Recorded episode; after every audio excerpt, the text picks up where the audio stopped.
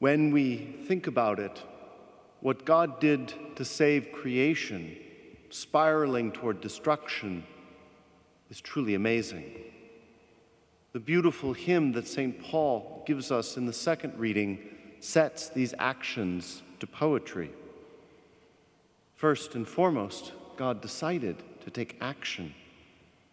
God gained nothing by creating and would lose nothing if creation ceased to be. But God chose in love to break the power of sin. And second, God decided to intervene personally. The second person of the most blessed Trinity, the Word through whom all things were made, let go of his divinity and emptied himself to become human, to take the form of a slave to sin and death. This was to accomplish something that it was impossible for God to do, namely to die. And that obedience, even to death on a cross, accomplished something that no other death could do reconciliation with God, to rob the devil and death of its prey. This says something fundamental about how God views creation, and specifically humanity.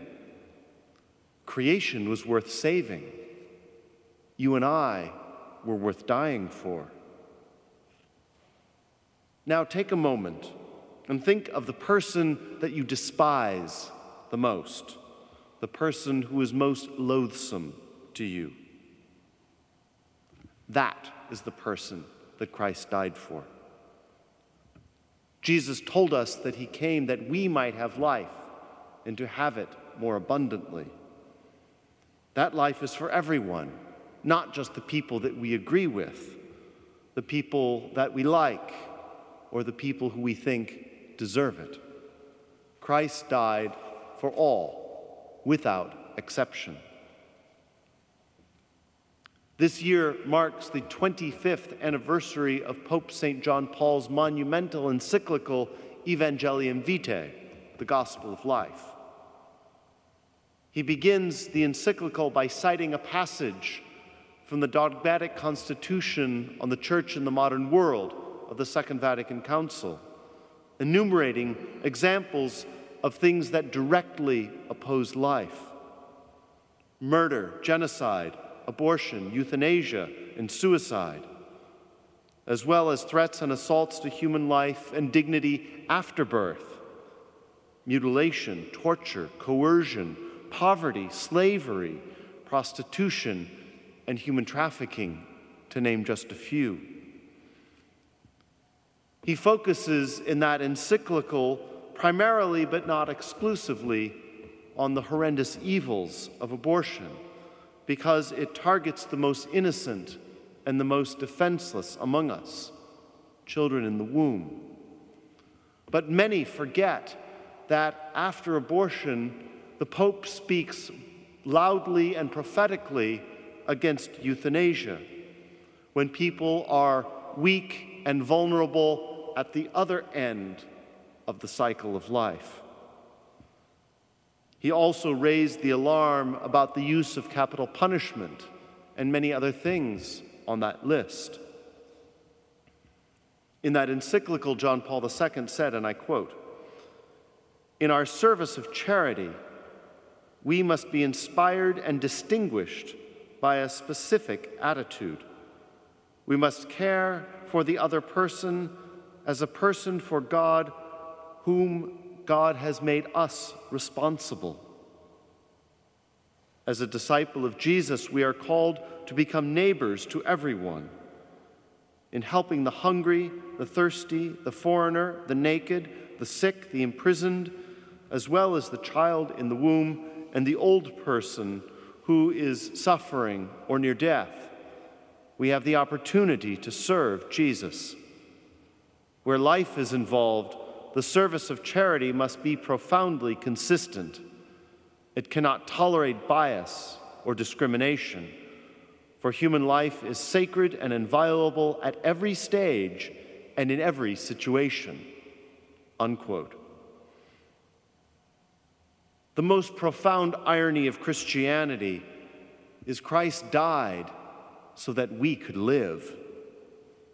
Death, which was originally a punishment for and a limiting of human sin, became in the person of Jesus the unwitting vehicle for the triumph of life.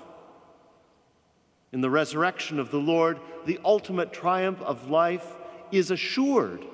The war is already won. But we have only to look around, really no further than our own hearts.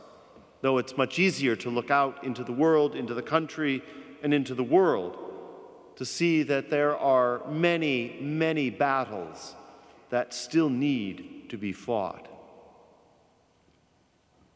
As disciples of Jesus, God the Father calls us to work in his vineyard in the world. And Jesus' parable makes it abundantly clear that it doesn't matter whether we respond immediately yes or no, but what we do in the long term. Like the second son, we need to respond obediently to the Father's call to extend the victory of Jesus in the world and his cross. The first, and in some ways the most difficult way that each one of us does that, is to acknowledge and repent of our own sins. As the prophet Ezekiel said to us in the first reading, if the wicked turn from the wickedness they did and do what is right and just, they shall save their lives. That, friends, is our hope. To be authentic followers of Jesus, our lives, like His, must be cruciform. If we are to be truly loving, our actions, the good that we seek to do, must be for others. We don't work for primarily our own good, but for the good of others. True, we do our fair share to support ourselves and our families for our bare necessities, but ultimately, our goal is not to fill ourselves and those closest to us with physical or spiritual goodness. No, our goal is to be like Christ and to pour ourselves out. How do we release the things that define us, the things that we find essential? Jesus is God, after all, and he did not cling to it, he did not grasp it, as St. Paul reminds us. In love, he surrendered it to become our servant. How do you and I pour ourselves out? for the good of others. The work in the vineyard, and it is hard, grueling, and exhausting work, is, as John Paul II told us, to be a neighbor to all, but especially the most vulnerable, not a savior, for Jesus has already taken care of that. Our work is to find new and creative ways to be with one another as fellow human beings, as sisters and brothers of one Heavenly Father.